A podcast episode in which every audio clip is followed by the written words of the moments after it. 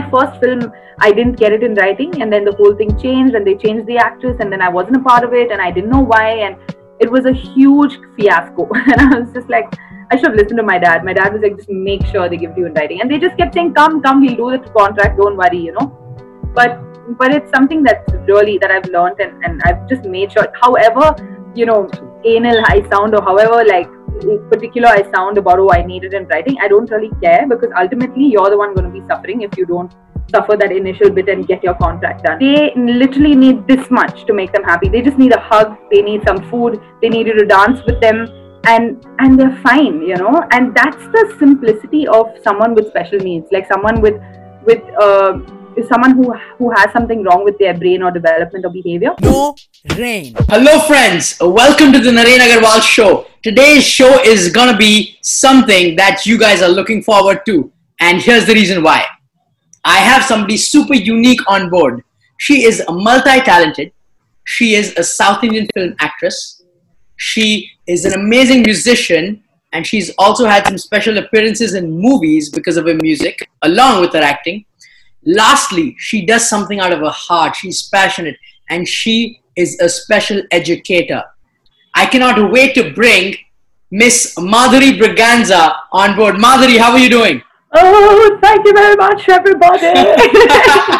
Hi, Naren. Thank you so much for having me. It's so awesome. Oh, oh, I'm delighted to begin our conversation. yeah, looking forward to this conversation.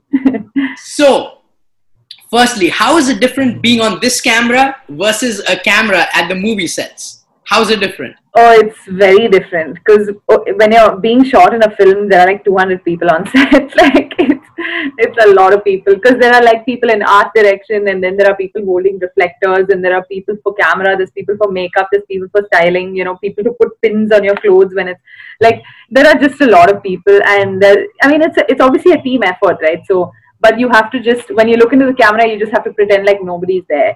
So that's the wow. that's the difference. Here it's just the two of us and it's covid times and hence social distancing and nobody's around me right now but yeah.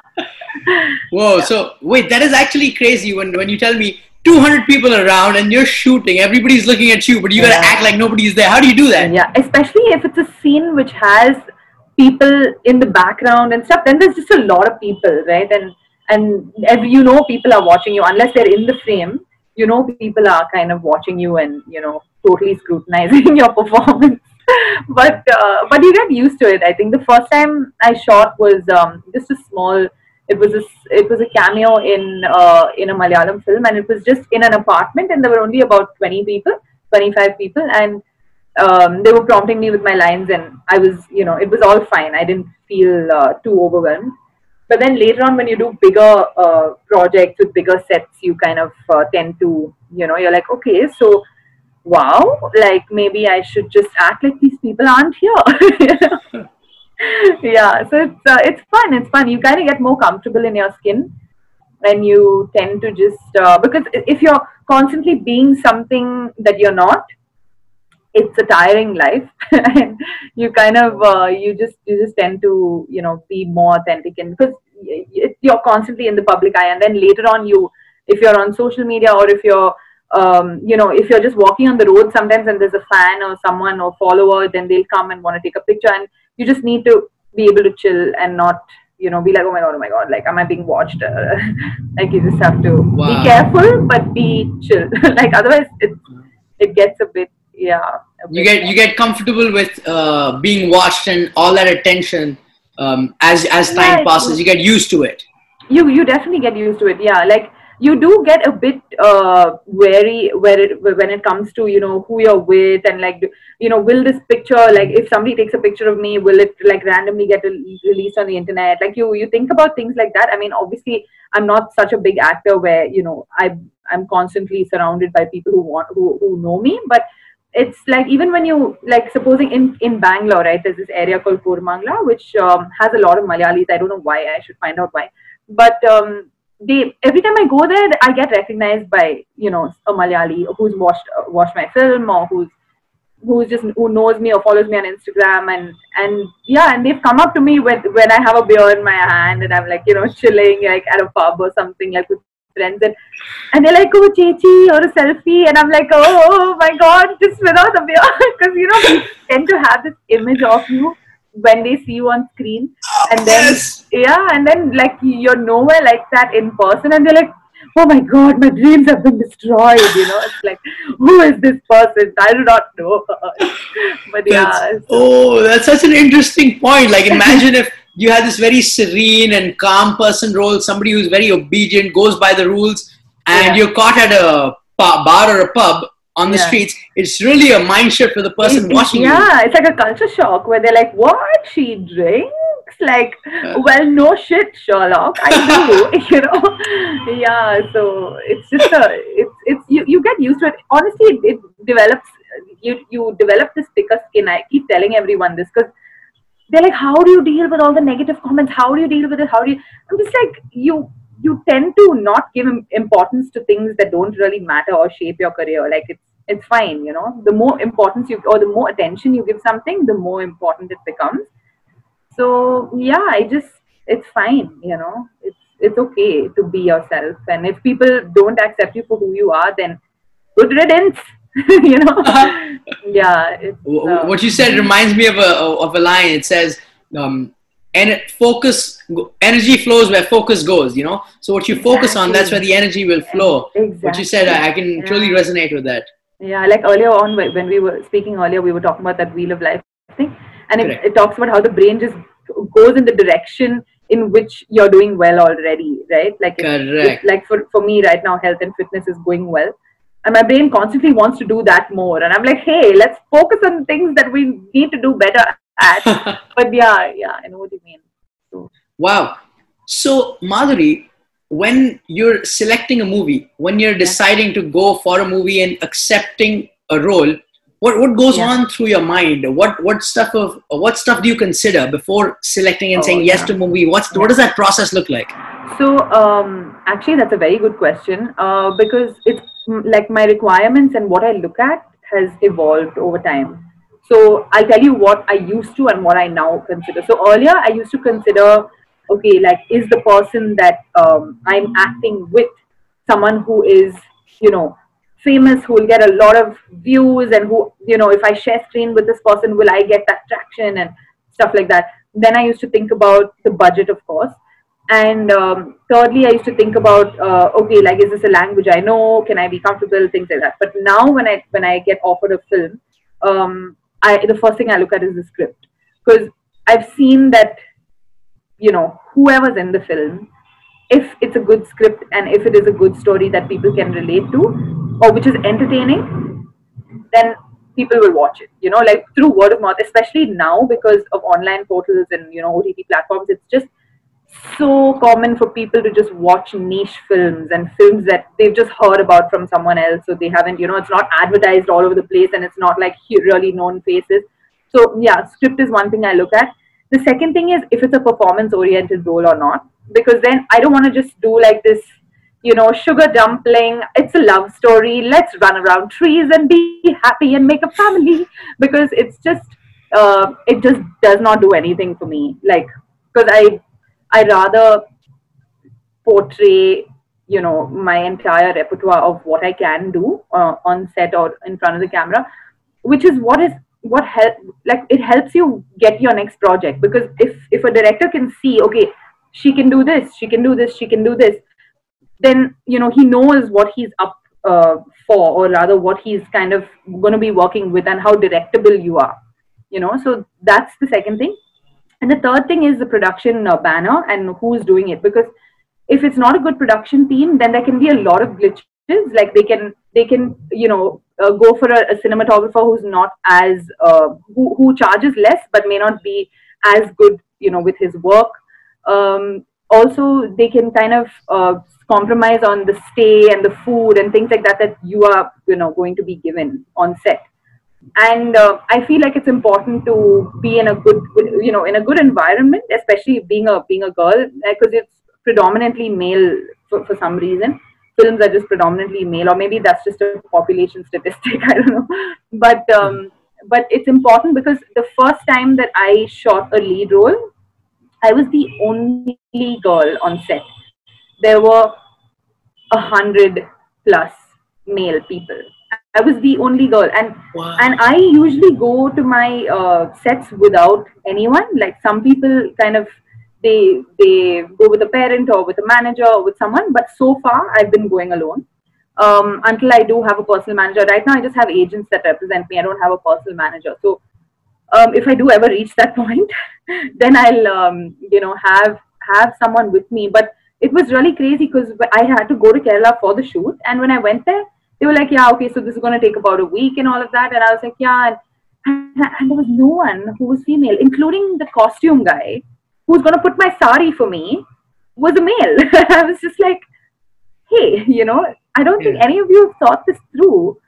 And I just spoke to the assistant director, and I was like, uh, because I was a bit freaked out at first, but also it was just me being apprehensive and kind of aware because I'm very professional on set, and I don't uh, because I go alone. I, I'm there for the work and absolutely nothing else, and I want to make that known to everyone. You know, so so I spoke to the assistant director and I said, uh, "Can you know there are absolutely no females, and um, I think it's important for me to kind of have uh, some someone of a, the same gender." Um, and then then is when it hit them. They didn't hit them till then, that is crazy. and and then they were like oh my god we're so sorry you know and like the next day there were like eight women on set like two were helping with hair and two one one or two were helping with costumes and a couple of them were helping me with my dance moves and so it, it does make a huge difference if you just kind of you're with a good team a professional team and also someone who you can you know kind of communicate with and and you know who'll take that constructive criticism. Some people usually when it's an actor who says something they do take it seriously but um, it, when the team is just treating everyone nicely i think it makes a huge difference. So these are the three things that i kind of uh, look at now. Yeah which is very that, that's that's a pretty cool um, I, I would say uh, evolution. And i i can see like you know um, you can you can almost capture your own growth when when you answer that question. Yeah. and that's pretty awesome. That's pretty awesome. I got to learn something out of it. Oh, yeah. why do you think is the film industry um, in general i would say even bollywood and other film industries in india uh, why are they so male dominant? And what do you think um, are the pros and cons of that? How can we how can we evolve that and make uh, make it more inclusive you know i think uh, i've thought about this before a long time ago uh, and I, I felt like maybe women uh, find that there's so many men around that they find it uncomfortable. That is one thing that i thought about and hence there are even less women that actually apply for these jobs. But at the same time um, i feel like it also may be something to do with timings of shoot schedules and things like that. Like it's difficult for a girl to travel all by herself to work and back you know when when it's in the night if it's a night shoot things like that. Um, also when it comes to uh, lifting equipment and you know climbing up on things and tying things here and there it's just usually males who are kind of doing these things. You know a lot of construction work and um, there are like when you look at building construction i'm sure you know the sort male female ratio is pretty you know yes equal? yes. But when it comes to films that's a very valid point. I don't see why it should be male dominant but it just is because I, I feel like each person will call a friend or each person will call their troop and kind of just you know it, right it, it kind of snowballs. And also i feel directors wise and cinematographer wise i just hardly know any female cinematographers and directors. It's just it's just something to really think about maybe and find out why. Because uh, when it comes to female writers um, they also try to make like there are some troops which are female dominant like i've done a couple of ads and you know uh, yeah i've forgotten the name but uh, good production houses which are female oriented you know pr- uh, predominantly female and they make some really cool stuff you know so I and bet. just the other day i was reading uh, this this article about how all the countries who are kind of headed by women have the least covid cases and uh, they know they know how to like you know keep stuff um, at bay. Uh, but yeah maybe we should uh, start this campaign like you know a Naren and Madhuri campaign where we're like hey where them women at? You know? Yeah. uh, but yeah i wonder. I really wonder. I, I and I and I feel like you know if there's more women in the in the film industry, we, we hear more stories about them, and Yeah. and the way the way a woman looks at the world is very different. Like you said, you we were in a set and there was no women, and the guys never thought about that. And I think that could bring us so much more value in the stories we're showing to our societies through films. For sure. Um, for sure Yeah. and it's also even um, you know when you think about the fact that in a in a film the the female actor is such a huge part of it you know like they'll they'll promote the film with the with the actress's name or like they'll you know it, it just becomes like everybody wants to know so who's the woman in it or like who's the f- actress in it and that way acting wise i think women do have a big role to play but when it comes to actually making a film i, I really wish that we could have more women yeah, but yeah that's pretty it's cool. Maybe it's an Indian thing. I don't know. I, I'm not sure. and we should check. We should find out. I don't want to create any, you know, biases. but yeah, Wow. question. So, Ma Madhuri, I know being in the South Indian film industry, uh, there's multiple languages, mainly four languages at play. How many languages do you know? How many languages do you speak? Um, tell, tell us a Um, little bit about that. So I have grown up without a mother tongue, and I'm like I hate that term because everyone when I grow up they're like, so what's a mother tongue? And I'm like, so does this mean the language I'm supposed to speak, or the language that my mother speaks, or my father speaks? Is it a father tongue? Like what? What?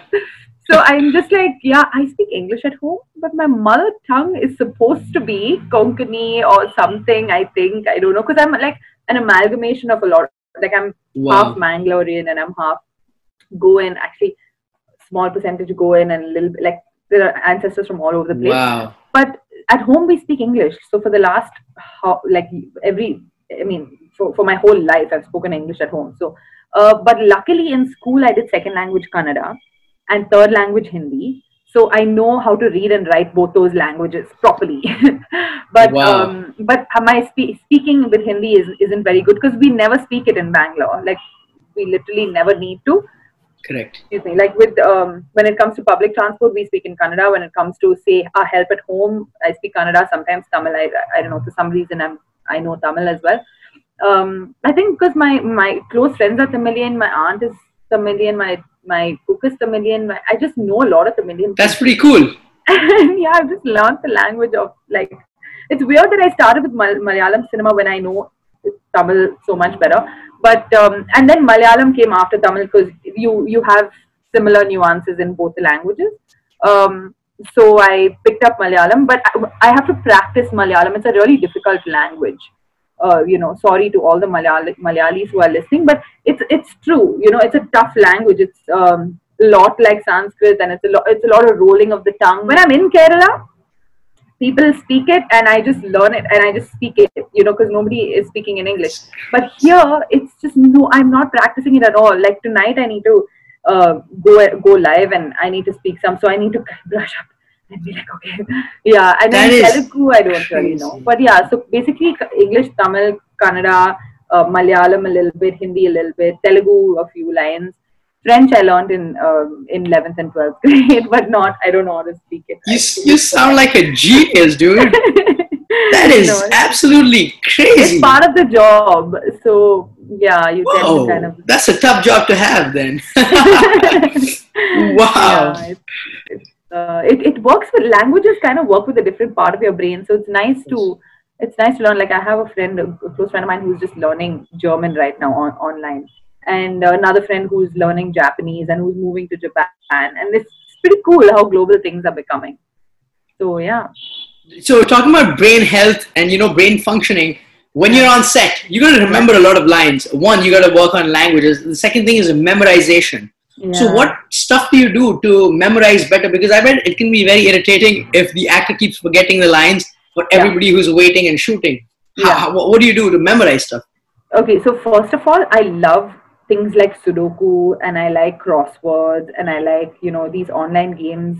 Um, I, I like things that kind of challenge your brain a little bit and I do them uh, on and off whenever I have time, like before going to bed or, um, and I actually have a feeling that that does help my memory because my memory never used to be that good, but it's become a little better. So, and also I think when you practice, because I've done a lot of TV commercials and things like that. So when you practice uh, scripts, you have to do it in different ways, you know, like two or three different renditions of the same lines. So you have to really know your lines at the tip of your fingers, like at the back of your palm or whatever, whatever that phrase is. like it just you need to know it so well that you can do it with different expressions each time and i think practicing uh, practicing learning dialogues has helped me with my memory a lot like um, i do need to be prompted sometimes to be honest on set because i'd rather not be like oh how does that line start? And then you know when you're thinking you can like you can tell. If you look at an actor you can tell if they're thinking about the line or what they have to say or if they're actually in the situation and they're being impulsive and reacting and you can tell the difference mm. right on their face. So i do need prompters sometimes and um, because i don't want to compromise on my uh, performance. So if i have a prompter who just starts the line for me then i'm fine you know. So because i go through the script. Uh, i remember the uh, the first film that i was supposed to do which was called joseph uh, which didn't i mean sorry not joseph which was called charlie. I don't know why i said joseph. Joseph happened guys. It was really good. But charlie was a film that i was supposed to do uh, alongside um, uh, dulquer salmaan who's this superstar malayalam uh, actor. And he um, had not come to set yet and I was supposed to start shooting for them and I was learning dialogues. And this was the first time that I was actually learning Malayalam dialogues and I had a proper translator with me and we would just sit in my hotel room and we would just learn for hours. And it got tiring to a point where I like even before going to bed, I'd like feel like writing it down on my pillow and like you know just like oh, I I literally because it was so hard. And then I realized later it's better to do your dialogues each scene at a time or like each say half a day at a time instead of by hearting the whole day's dialogues and then like in the morning you have so much shit in your head and you're like okay right now i just need to remember like the first three lines so let's master that you know? So now i've started doing that. Like i just learn the first few di- first few scenes of the day and i'm fine. Like i don't want to stress myself out you know? Especially because you'll like sometimes it's so funny because I, yeah i'm sure you wouldn't have heard somebody explain this to you but like sometimes i'll i'll know the line really well i'll practice it and i'll say it and they'll be the director will be like okay can you change this part? Can you just say this part a little softer? Or can you just like move your head when you say this blah blah blah. So then you'll finally they'll get the perfect take after like three or four takes maybe they'll get a perfect take. And in that perfect take like a cow or something would have walked in the background i'd be like dude just only in India. you know, like you, like you would have just, it, it would have been the best take of your life, and some coconut will fall, or something, some reflector will fall, or some water will be leaking somewhere. Yes, like it just happens, and then you're like, okay, it's fine. You know, this is this is just the nature of the business, and you have to keep okay with things like that. So now I'm just like, yeah, okay, I'll read the line, tell me the line, okay, let's do the line, and then you know you know that you have a couple of chances to wow. master your line. So I don't stress out too much about memorizing my lines. I'm like, yeah. That's yeah. hilarious. Uh, what's the longest number of retakes you've ever had to do? Like, how, does it get irritating a lot when it comes to retakes? Like again and again, trying to put that emotion yeah. again and again. Tell us a little bit about that journey yeah that's uh, that that can be really frustrating so i i usually touch wood i've not had too many experiences where i've had like a crazy number of retakes i i what i do is i understand the the situation around the scene and my relationship with the people who i'm sharing that screen space with and then you kind of when you know the mannerisms and when you know the relationship involved then you kind of you're fine whether the line comes out right or not it's fine you know you're uh, so that way, two three takes has been like a maximum. But there was this one time in when I was shooting in China, okay, for a song, for a song, and I am not the world's greatest dancer. let's just let's just put it lightly there. So I was like practicing this dance move and I wasn't getting it, and I and they did like a few takes, and then they were like, "Fine, let's just shoot something else and come back to that." then we went to the other part where I had to do uh, I had to lip sync with the song that's playing, and I had to do this this uh, like just this movement walking towards my son, and it took 13 takes. Oh. And I don't know why. I really don't know why because what happened was like I was getting a different input from the co-actor, I was getting a different input from the director, and I was getting a different input from the cinematographer. Like the cinematographer was like, I need you to show me this angle, this angle is looking better. The director's like, you know, I need you to walk like this and do this, and the actor's like, you know, this should be on your face. So when you're doing it, you're like, whoa, whoa, I have to remember so many things. And it's just like, it's like juggling. confusing, right? So after a point, like after the 12th, so 11th take or something, I went to the director and I was like, listen, I, I got a bit annoyed. Okay, I'm like, listen, I honestly do not know what you want. Like, Yeah. tell me what you want, and I don't want anybody else to tell me anything. So I, I told the cinematographer, you move your camera according to the angles. I am not moving my body. And like, you know, I was it was quite a diva moment where I was like, I'm just gonna do it my own way. and like, yeah, and then I, I told I told my co-actor as well. I was like, please let me just you know do it the way the director wants it, and you can discuss with the director. And finally, like on the 13th take, they got it, and I was like, Wow. oh God. Yeah. I bet that's emotionally exhausting. Too many cooks spoil the broth, right? You should just if it's just the director and the assistant director, that's more than enough. I feel to kind of know what you have to do because that's what ultimately matters, right? What translates Yeah. on screen is what the director wants. So yeah, I, I believe you. It's like so tough to re, uh, re bring up that emotion again and again, that expression again and again, and Yeah. after a while, it starts getting fading. It starts exactly fading away. fading exactly sometimes you just need to stop that scene and do another scene you know to come back and get it right because you just like go deeper and deeper into the wrong direction and you're like i need to take a u-turn and just you know start again yeah so that's that's yeah you brought back some memories there well, where where all have you shot, and which has been your favorite location of shooting so far? Um, I haven't I haven't gone to like too many places. Um, but I think China would definitely come under because it was it was very uh, different. You know, like it was uh, it was it, it was it was intriguing to see how Indians and Chinese like first of all Malayalis. So Malayalam is like the Indians' hardest language, and Mandarin is like the world's hardest language. so it's like two of these people communicating with each other and it's just like oh my god and that one middle person who needs to know like mandarin and malayalam i'm like you are a godsend my friend you and you know it's just like it, gets super fun to watch this as an actor you're like so there's a choreography going on and they're like chinese kids and the indian kids and like you know both have to both have to listen to different choreographers and those choreographers have to listen to each other and say the same thing oh good lord. So that way it was like a really it was very cool to watch. Um, but chinese people are so efficient like so efficient. They before the scene like 20 minutes before the scene they already know the steps. The steps i'm, I'm like how did that happen? You know we Wow. she like we would have just told the choreographer and the choreographer just learn it and she quickly teach them and they're done. No wonder how, everything that we use is you know made in china. Super efficient people. And we shot in this like um, very it was like a film city kind of a place uh, um, in the outskirts of shanghai. And it was it was beautiful. It was really beautiful. And the weather was like slightly drizzly and cloudy and it was just it was really nice. And the food oh i love chinese food like authentic chinese food. Oh, so I had the best time during that shoot. It was for it was with uh, the superstar Mohanlal. Uh, so I shot with him, and yeah, it was it was awesome. Yeah. that's amazing. That's amazing. Um, with acting, I got a question. When you go on set, how do you maintain professionalism? What are some stuff that you do? I want you to hit back upon it, and also stuff like you know controversial stuff that we hear about the industry, like casting couch, etc. Does that exist? Uh, is that true for the South Indian movie industry or not? What's your experience of that? And uh, directors taking advantage of actresses. Have you seen such things happen?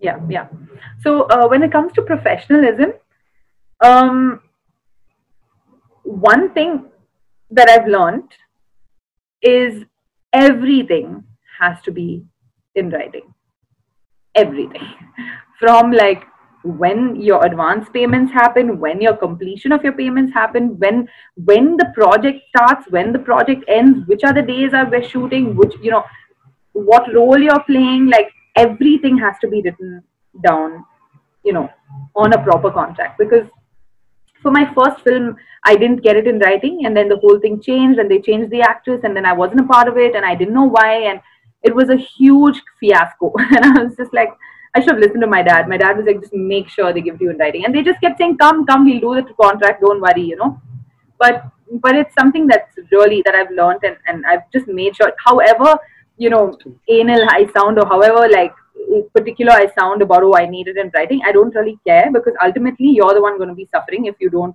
suffer that initial bit and get your contract done. So that's that's one thing about professionalism. The second thing is like I was saying, you just have to like I I make sure that I'm very um, curt, not curt, but like very direct uh, with with what I want uh, on set and how I'm uh, treated, and you know, like the women on set and things like that. And just I need to be comfortable to be able to act well, to be able to perform well. If you're not comfortable, it's going to show on your face, you know. So yeah, um, that. Um, another thing about professionalism, I think when you're a woman, uh, everyone looks at you as some kind of eye candy or like some kind of you know like like you know she's oh and then like getting your makeup done and like if it's in a if it's in a public place if you're shooting on the road for example they'll just create this canopy and just do your makeup right there right? Because you just we have to move from one place to the other. So then a lot of people kind of stare and this and that. So um, to be professional i think it's important to tell people okay listen this is like my space.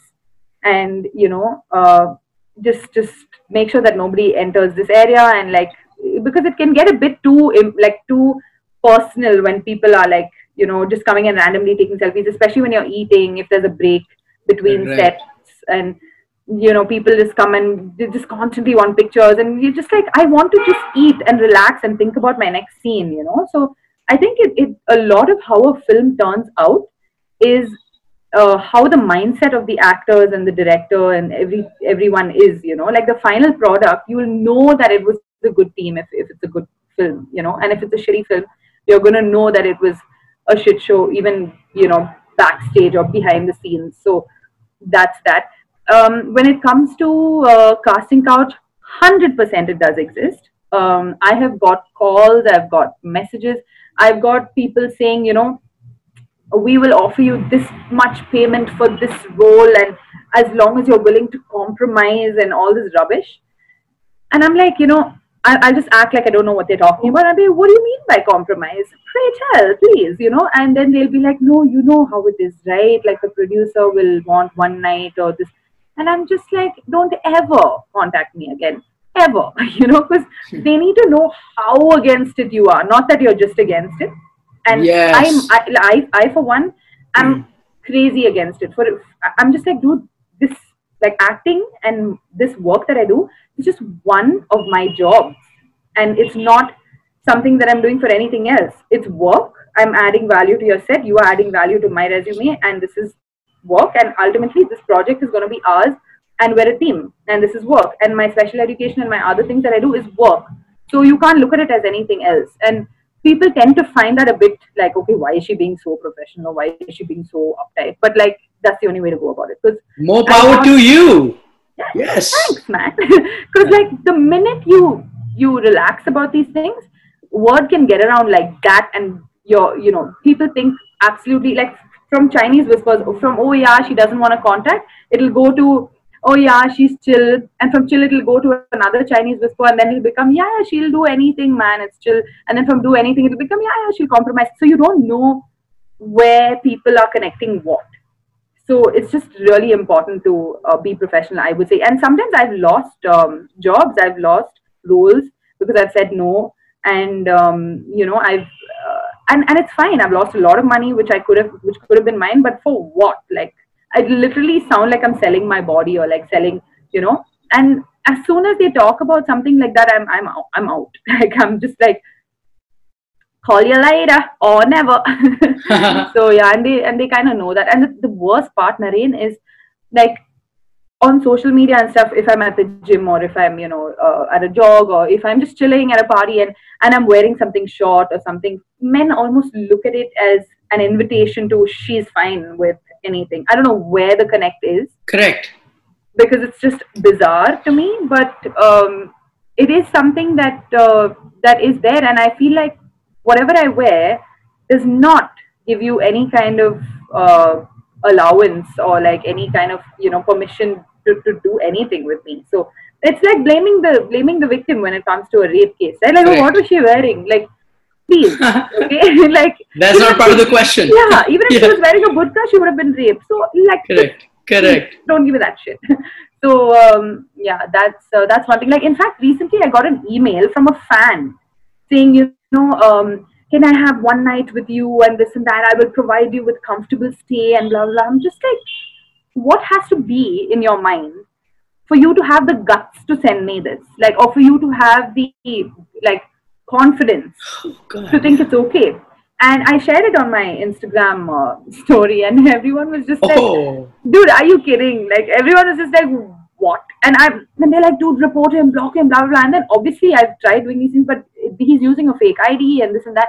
And I will, you know, at one point of time, I will like I've taken screenshots of all these things and I've put down all my psycho list, I called it, and and all these people are going to face the music sooner or later. You know, maybe maybe I need to be a bigger deal at for when I get these things done, but but it's really crazy that the how people think it's okay, especially after the whole Me Too movement. I don't know how people think it's okay. Like, it's quite freaky. It's quite freaky. But um, as long as you kind of you know draw, there are no blurred lines and there are no gray areas, and people know okay. This is what she is in it for. She's not going to do this. Even when it comes to like um, intimate scenes, right? To shoot in, intimate scenes, like, or if they want you to wear something that you're not comfortable with, just say it and women are so scared that they lose the role or they lose this or they lose that i'm just like if they really want you they will use you they will use you for the role you don't have to be scared about it you know just be confident that they really want you and they'll compromise you on you don't need to compromise but they'll compromise on maybe they'll make the scene a little more comfortable or maybe they'll you know not make you actually kiss the guy or whatever like you you can never say you know because when i had to do an intimate scene the director helped me so much so much because i was so uncomfortable in joseph and I was like, I don't know if I can do this. And you know, like he's married and he has kids and this and that. And I just had this weird like guilt and all of that. And, and the director was just a gem of a person. And he he's like, if you're uncomfortable, I'll tell all these people to leave and I'll keep only the cameraman and the director and assistant director here. Okay, is that fine? And I was like, yeah, can you please do that? Because we were shooting in a public canal kind of an area. Hmm. And uh, he just chucked out like 100 people off set. And uh, just to make me comfortable, you know and uh, I will remember that moment like till the day I die. It was just so life changing because when you when you can when you get someone to support you in that fear and in that discomfort and and and then it comes out well and then the film does well. You're like okay even though i was weirded out about it it, it turned out fine. So you real you people need to be honest and open you know with with how they feel because you have a right to. And i feel like professionalism is all about that. Like just you have your standard and it's good to have that standard and stick to those standards you know or like make them even higher sometimes. But yeah wow! Yeah. I'm so I'm so impressed with your boldness and, and, and the kind of power you bring. I think that's it's so inspira- Thank you. inspirational for so many you. girls who listen to this. it. So Yeah. many females, in even in different um, industries and in different uh, work fields.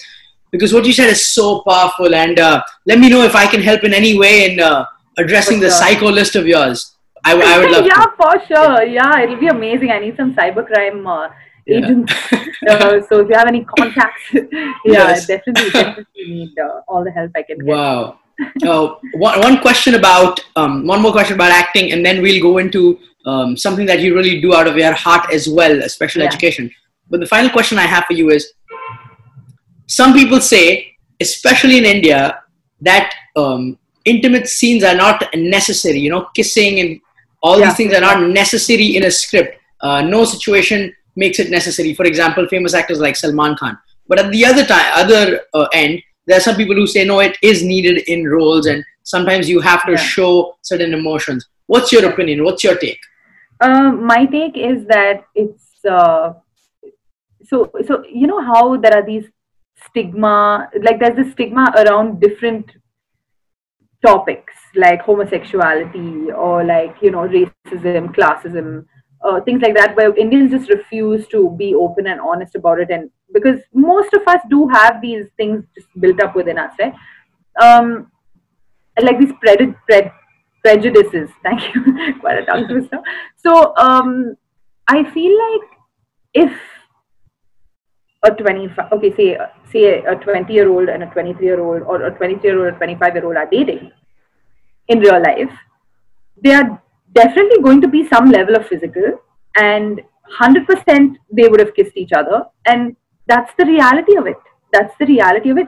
Maybe it's changed over time and you know maybe people have become more physical over time but it is the reality of it. And i feel like films will be relatable only when they're actually showing reality. So i'm not saying oh sleep with everybody while you're on set. That's not what i'm saying but i'm saying that show people that this is the real thing and and people will relate to it right if they know oh my god, I, was in this position, or like, oh my god, you know, I knew someone who was in this position.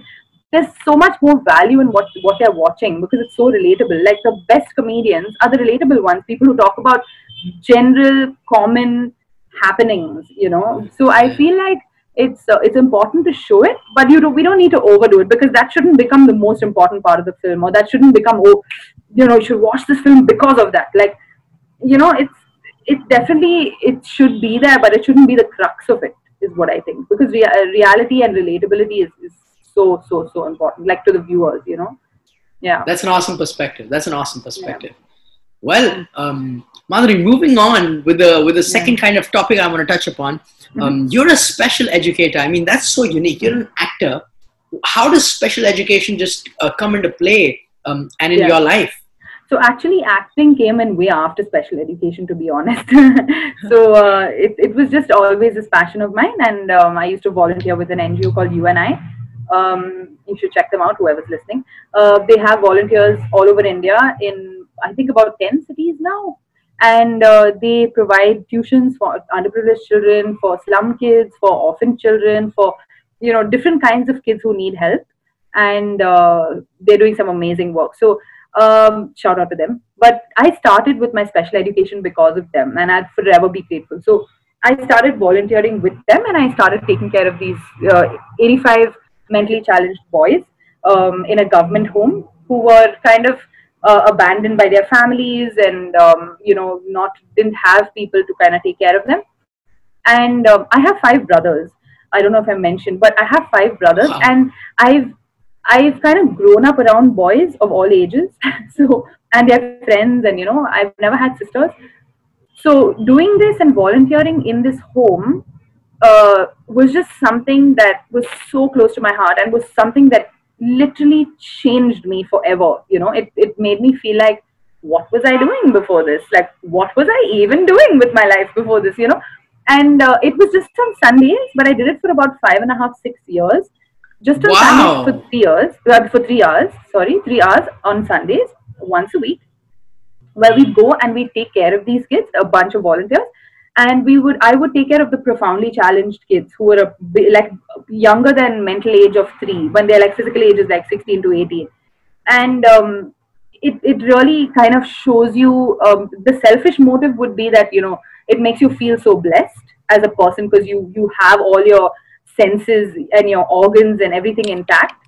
Uh, but but that's the selfish bit. But I'm talking about when it comes to the affection that they need and how little they need from you to be happy, how little they really need for you to be happy, for them to be happy, is is when you realize the kind of difference you can actually make in this world. You know, because our wants are so big and so fancy, and like, oh, oh I want to need this kind of a person to marry. Oh, I want only this kind of person to like be with. Oh, you know, this and that. I want only this food and this clothes but when you look at someone who's made from the same flesh and bones as you, you're like, hey, this just puts everything into perspective because you're like, they literally need this much to make them happy. They just need a hug, they need some food, they need you to dance with them, and and they're fine, you know. And that's the simplicity of someone with special needs, like someone with with uh, someone who who has something wrong with their brain or development or behavior. They are not focusing on stupid things that we are. They're focusing on just the basics right? And and that's where we've gone wrong as a as, as a humanity as as mankind. That's where we've gone wrong. Our basics are all just shoved under the carpet. You know where while we move up we forget about all our basics like just love care concern sharing things like that. Like you literally in that home there were mentally challenged boys who were of mental age like 8 or 9 helping mentally challenged boys who are like of mental ages 0 to 3 and helping them poop helping them pee helping them like do you know cleaning them feeding them things like that. And both are on the spectrum. Both are special needs. Both are both are mentally challenged. And you're like if they can do that like what am i doing with my life you know? Like it just really puts things into perspective. I mean i can go on about this but so that's when i was like okay this and i and i had a comfort you know i had a comfort with these special needs children like we children who have special needs like i didn't feel uncomfortable even if they like groped my boob or like if they you know touched me inappropriately or if they like you know drooled on me or like peed on me or something i would not have that discomfort maybe because i have four younger brothers one older brother like just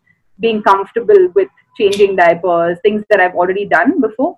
But also, it just it, I've never been happier. You know, like just that that kind of fulfillment and that happiness that that gave me, like it's unparalleled. Which is why when I started acting, I did not give that up. I was like, okay, the acting makes me happy too, but it's a different kind of happy and. I'm gonna use that money to to fuel this, you know, like Wow. because this is where this is where like you feel like you you're in this world for some something more important than yourself you know it's just i don't know how to explain it but yeah so then that's when i was like okay let's do it professionally because i was that comfortable like even when my family and friends came over i would keep taking everyone because i was like listen this is my heaven on earth you know i need you to come and see these kids and like see who the most important people are in my life right now so i would take people and and when they saw me comfortable with the kids, they'd be like, dude, you should do this. Or like, you know, my parents would be like, you should do this. And um, I'll, I'll, I'll tell you about this small incident. You can take it out of, out of the podcast if you want. But um, there was this one incident where my dad was leaving church. Okay, like he, he goes to a church close by to home, and uh, he was leaving church, and um, he, while he was coming out of church, he he there was this guy, uh, from okay, I'll tell you from where later. But he there was this guy just talking to people who had just left the church outside the gate, and asking them like doing this and asking for food or money, saying bhook bhook lagi hai, bhook lagi hai. He kept saying that, and my dad would usually just come out of the gate and walk home. But he came out and he saw this guy talking to a few other people, and then those people were like, you know, when you just ignore vagabonds and you're just like, right. you know, we're talking, like, can you just, oh my God. And my, my dad went to him, and my dad's just such a, he's just such a selfless person. He's, he's amazing. Anyway, but he, he, he brought him home, okay? He brought this guy home. He, he, literally walked him home. And then he realized that there was something wrong with this guy, and he couldn't actually uh, speak properly. Like he was just saying bhook, bhook, but then he was not able to construct sentences properly. Then my dad was like, okay, but if he's saying bhook, he knows a little bit of Hindi, wonder where he's from, and this and that. And he was very unkempt and very kind of just not, he looked like he hadn't changed his clothes for weeks, okay? And my dad uh, said, okay, bhook lagi hai, okay, theek hai. And he brought him home, and my dad just came upstairs telling him, stay here, I'll go get my wallet and come. Just stay here, okay? Like he made him stay like right next to the door, went to get the wallet and come, and he came outside, and the guy was gone. He didn't know where he went. So then my dad went downstairs and he was like looking out around in the streets, like where's he, where's he, where's he? And then he finally found him like near some car trying to find food. Like this guy was searching for food somewhere and it was really sad. So my dad took him to uh, like one of these sagas, these soup sagas or something, and fed him. Uh, I mean, gave him dosa, but he didn't know how to eat. Naren, he didn't know how to eat. The plate was here, and he's just looking at it, and he's starving, and he's like putting his head forward, and he didn't know how to eat. So my dad's like, okay, and my dad fed him the whole thing and just heartbreaking story. And my and my dad brought him back home after eating. So he's still hungry after one dosa. I think he hadn't eaten for weeks. So my dad gave him another dosa, and then uh, he's like, "Ha, abhi theek hai," something he said like in some half broken Hindi. And my dad brought him back home and said, "Okay, you know, this was way before I woke up in the morning because my dad goes to church early in the morning." And um, I was so thankful that he went to church that day. Anyway, uh, so he woke me up and he's like, "Mark, I think there's this. I think this boy has some kind of special needs." and uh, he has some kind of uh, he's definitely mentally challenged because he can't speak about your your professional at it i mean i hadn't started my masters then but I, I was doing this voluntary thing you know like on sundays and he's like uh, and, and my dad had been to the home so uh, my dad was like okay can you he's very similar to the boys in your home so can you just like see what he wants i don't know what to do like i don't know how to talk to him and then I just took him into the living room. I took him, he needed to pee. I took him to the bathroom, finished all that, made him sit down. He was very like, um, you know, he was very um, distressed and, and very restless. So I made, I did some art therapy, put, put on some music for him, and I just made him kind of calm down. And then he slept a bit on the car on the carpet. And he was like 24 years old, not a small guy. And my dad just sat and watched. He like he didn't go to work that day, just sat and watched. And that's when he realized and i thank god of whoever like the universe that my dad could see that because i had to shift from architecture to, to special ed at one point of time right? This was uh, about a year after this incident or half half a year after this incident. And my dad saw me doing all of this and kind of really being comfortable with him and just you know dealing with him in such a way that i knew what to do. Taking But care of him, yeah. Yeah and my dad was like okay you know mm, now i understand that so then then that conversation happened six months later where i was like you know i really want to uh, do a master's and i found this course uh, where it's a distance learning course and I can, you know, do acting and other things as well. But can I please do this course? And I don't want to do architecture anymore. Like I've never felt this kind of fulfillment when I work in an architectural firm. And my dad's like, "Are you sure? You know, you've done five years of architecture and everything." And then he was like, "Actually, I remember that incident where, you know, you looked after that boy, and like I feel like you are cut out for this." And that's when. So there was almost like a reason for why that incident happened. And finally, we put him in a rehabilitation home just to complete the story in case you're like, does he live with you now?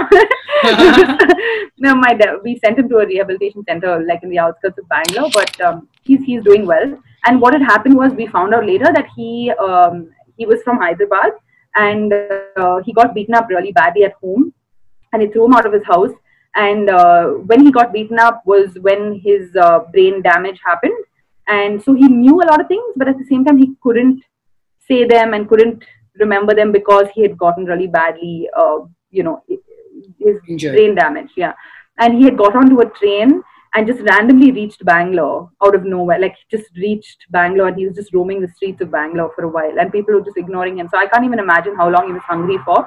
But thank God for my dad in that situation, and, and thank God this happened. And he's doing really really well right now, and I think he's doing some work, uh, vocational training and stuff in this home and uh, I don't know. So they, they were, we sent him to this home where they sometimes uh, reunite their families with the with the people and things like that. So I don't know if he wants to be reunited with them, but yeah, we we've left it to them. So that's what happened, and that incident really helped my dad understand why I wanted to do this masters, and and finally I did it, and it was a two and a half year course. And yeah, so I did um, my special education because of this NGO, this incident, and just like you know, as I when I was young, I had this magnetic attraction towards um, anyone who was not normal, like who was. Uh, maybe that's why I've dated some really weird people. no, I'm kidding. I'm kidding. I'm kidding. If any experts are listening, I'm sorry, guys. No, but um, uh, yeah, jokes aside, it's uh, it, it's been something that I'm yeah gonna take with me to the grave, and I'm gonna do it for however long I have my senses and organs for, because it's Wow. just there are not enough special educators. You know, so many people who are therapists and like counselors and stuff are not actually or people who are dealing with special needs uh, they're not actually haven't studied it they've studied psychiatry or psychology or they're voluntarily doing it because it's you know so i was like okay we need people who study these disorders and like who know Right. Know how to address it. yeah yeah, exactly so so that's when uh, that's when i decided to do it and yeah that after that i started doing it professionally and now i take music therapy classes so it's it's awesome yeah That's that's a beautiful, beautiful story, and what a story! Like, uh, and it brings forth how you really discovered this thing that's deep in your heart. I want to touch upon a couple things you said. You you talked about how you did art therapy to the to the gentleman who was there and who you guys Yeah. helped. Your father helped, yeah um, and you just now mentioned music therapy. So Yeah. tell me about, and I know you're a very talented musician. I mean, I've heard your singing in uh, your I videos. haven't, yeah, I haven't sung professionally in a long time. Rajat's taken over. My brother. Yeah. But like, so how do you combine uh, music therapy with special education? Um, how does that play together? Yeah. So um, basically, I did my dissertation on the influence of music on social and emotional behavior. That was the topic of my dissertation. Wow. So, because I'll tell you why. I've been a musician for longer than I've been anything else. I've also been a, just a generally confused human being who does too many things. But uh, I'm I, when I so like while I was a musician, and like I mean I've been rather and I still am. I've noticed that music can elevate a mood. It can really make you cry. It can like if you're going through a bad time and you listen to a sad song, you'll just be like in a pool full of your tears. And Yeah. it can also just uplift you make you dance and just move and like you know when you're working out or if you're running you're listening to some music just get motivated. Beats rhythm like your body just has this rhythm within it you know like when you walk if there's a beat or, or something in the background you'll start walking to that rhythm. It's just a bodily rhythm that we have. Wow. each person has it dancers have it even stronger than others like i'm not a very good dancer myself but i've gone for a few classes here and there just Yeah. to save my soul but uh, uh, but it, it is something that I've noticed which can actually transform people. Music, like without music, we'd be in a dead world, like literally a dead world, right? So, um, like, just think about it. Like when when you're celebrating, you play music. When there's a funeral, there's music. When you're praying, they sing it. You know, when you're getting married, there's music. Like any any big thing will have music, and it's Wow. just something that is so it, it's from the time you're born. Like when you're in the womb your auditory uh, senses develop very early on. So you can hear like you can hear things that are happening outside the womb. You can hear beats. You can hear you know so it i, I mean this is all after doing research because of my dissertation but um that's when i was like okay you know let's use music because this is something that i love. So how do i bring together something i love to help somebody else? And i brought uh, music therapy into after my dissertation. And it's done wonders. Like i've had parents come up to come to me in tears and been like you know my son or my daughter has not responded in like one and a half years you know and after your class he's just jumping all over the place and he's happy and he's this and that. And that's when you that, that's when you realize that if this can change one person it can definitely change more people. So uh, then i started doing group classes where i used to do uh, drama expression and musical theater with special needs children. So even kids who have like cerebral palsy and they're like on a wheelchair right? And they can't really move. But the thing is i'm a very animated person as you can see while i'm talking.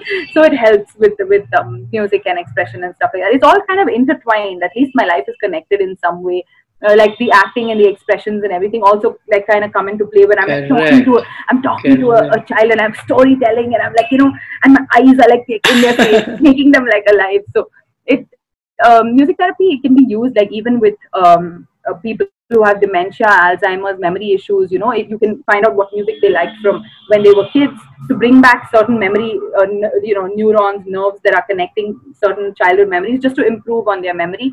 Things like that. It's just never ending. Like things like even rhythm. Right? You can teach math through music. How did we learn the alphabet? Through music Huh. right? Ah. The most basic things like Old MacDonald had a farm, and then you learn like what does the cow say, what does the dog say. Like you learn these things through music. They don't teach us like on a board. Cow says moo. Like you're gonna learn it through a song, you know. And most of the things we've learned as kids is through music. So it's it just goes to show that like music can yeah it can You just blew my mind with that, by the way. Yeah. Yay! Yeah.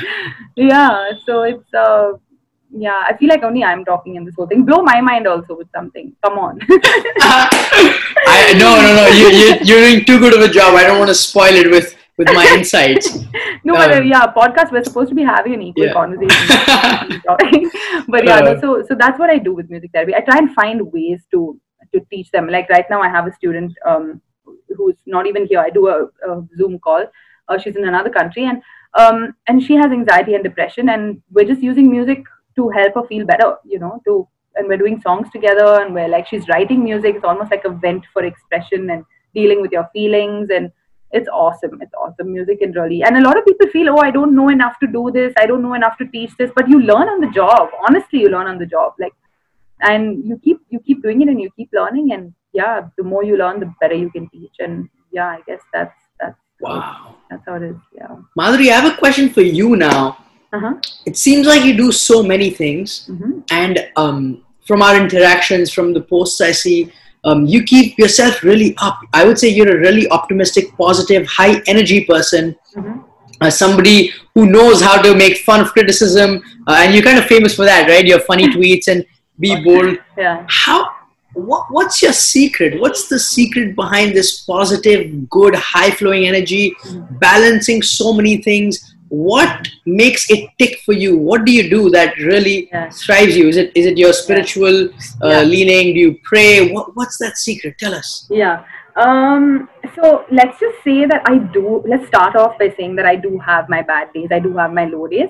I'm an extremely emotional person. I ask a lot of questions. Okay. Now, having said that, um, I try and keep my social media more positive than negative because there are, there's enough of negative bullshit out there. Like Oh, so true. Enough, enough. Like I, everywhere I go, oh, somebody committed suicide. It's Sushant Singh Rajput, and I'm just like every day, like there's just racism. Oh, Black Lives Matter. This the previous day Corona. Previous day is CAA, NRC. It's just like it's been a shit show this 2020.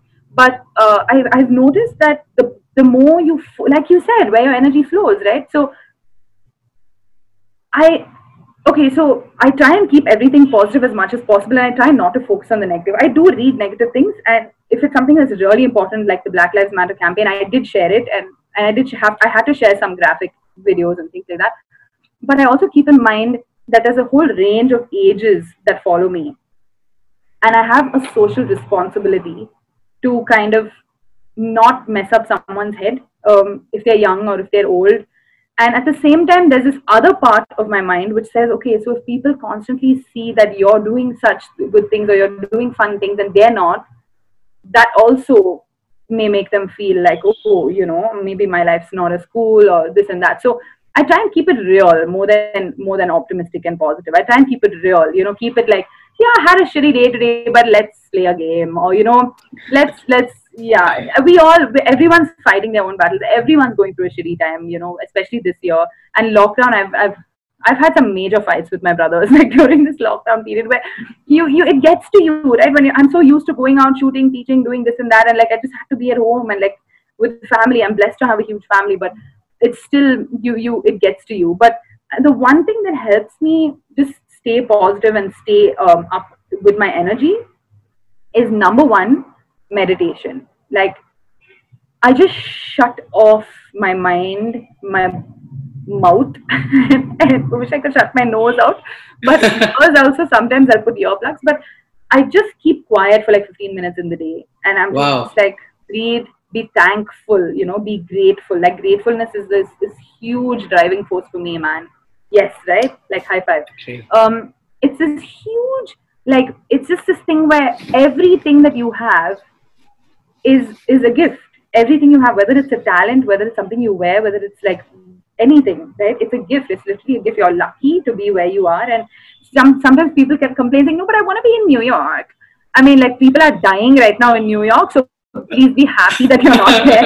so there's always a reason. There's always a silver lining every cloud, you know. So um, gratefulness, meditation, and the third thing, which has transformed my life, is working out and fitness.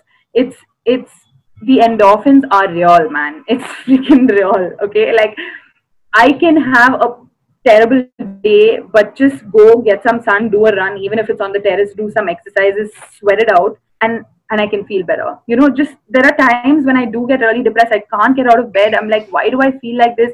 Usually it's like before that time of the month where I'm like, oh, so that's why I was feeling like that day before yesterday. But it's um I've learned to deal with it and I've learned to accept the bad days and be like, you know, it's fine. Like without the lows, you can't feel the highs, and without the bad, you can't feel the good, I guess. But um, gratefulness, meditation, working out, transformational. Wow.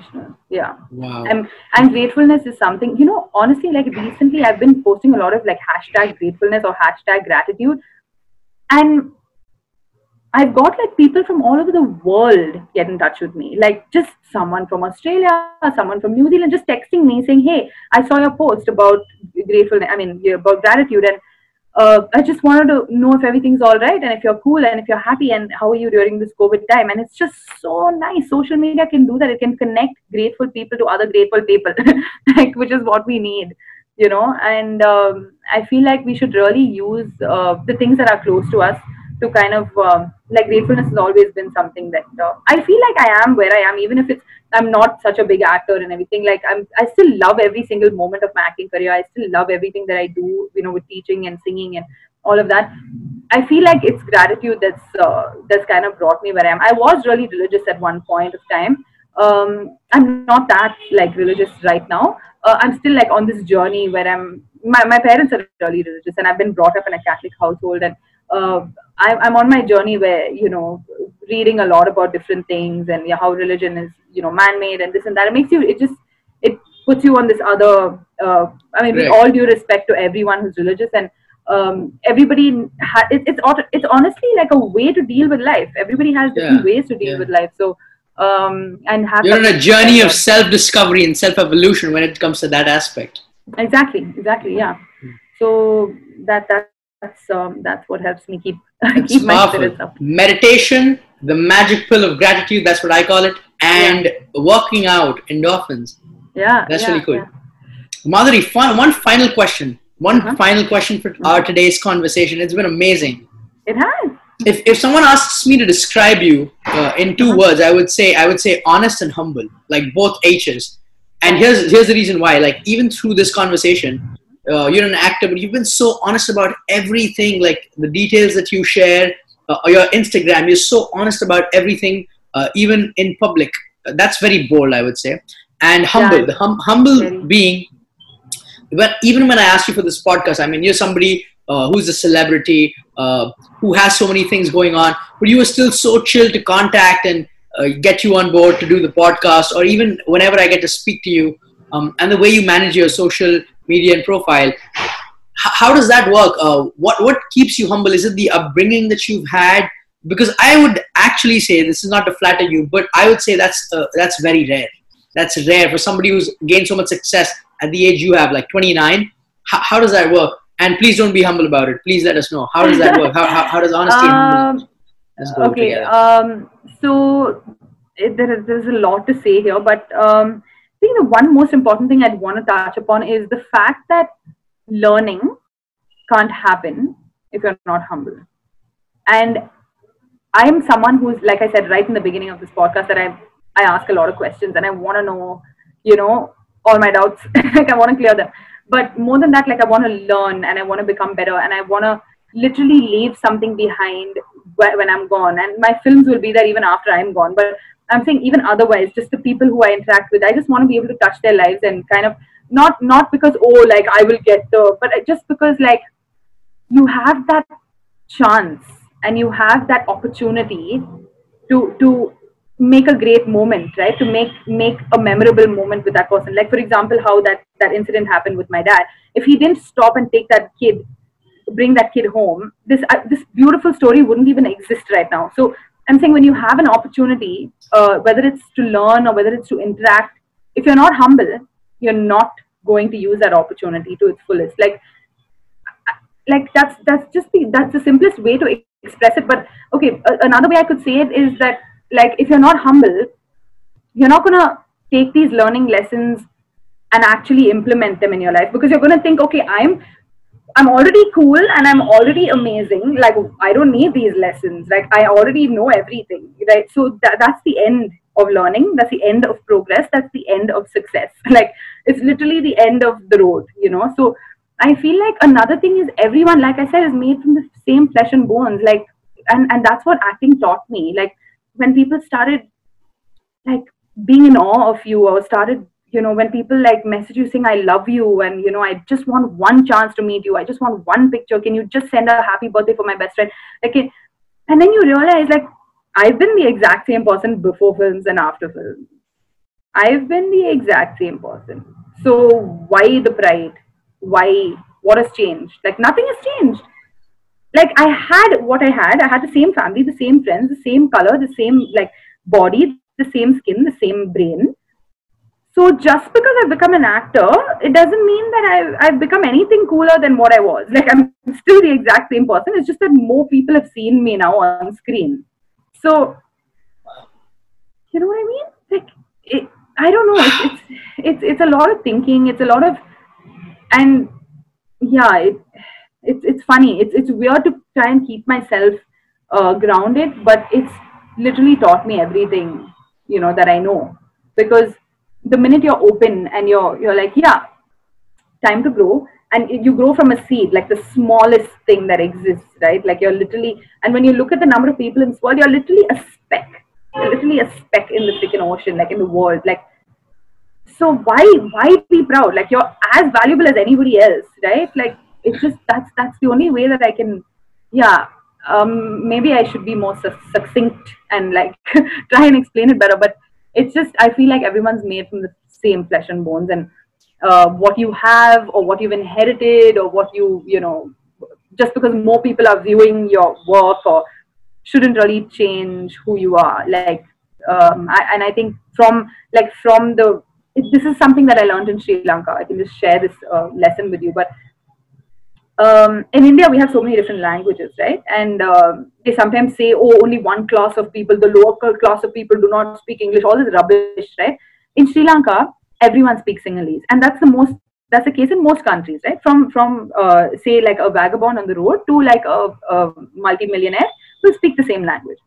And uh, that's brought them so much closer as a community and as a, as a people and a culture it's made them so much more humane. You know, like I was there for a year, like six months uh, as an architect uh, intern and six months as a special educator, and um, I love Sri Lanka, but uh, it, it, just makes you think okay india has kind of segregated us unnecessarily and just made given us all these weird prejudices and biases which are actually not there they don't they're not supposed to exist you know um like i don't know it, it just, i think language is something that has taught me uh, a lot about community and and just you know how we're all the same in a way like and how we all should be the same so this is something that I definitely learned in Sri Lanka. Like I would just yeah, and from the time I'm, I've been young, I've always spoken to everybody the same way. Even in school, people be like, "Yeah, you talk to everyone the same way. Like, how do we know who's close to you and who's not close to you?" I'm like,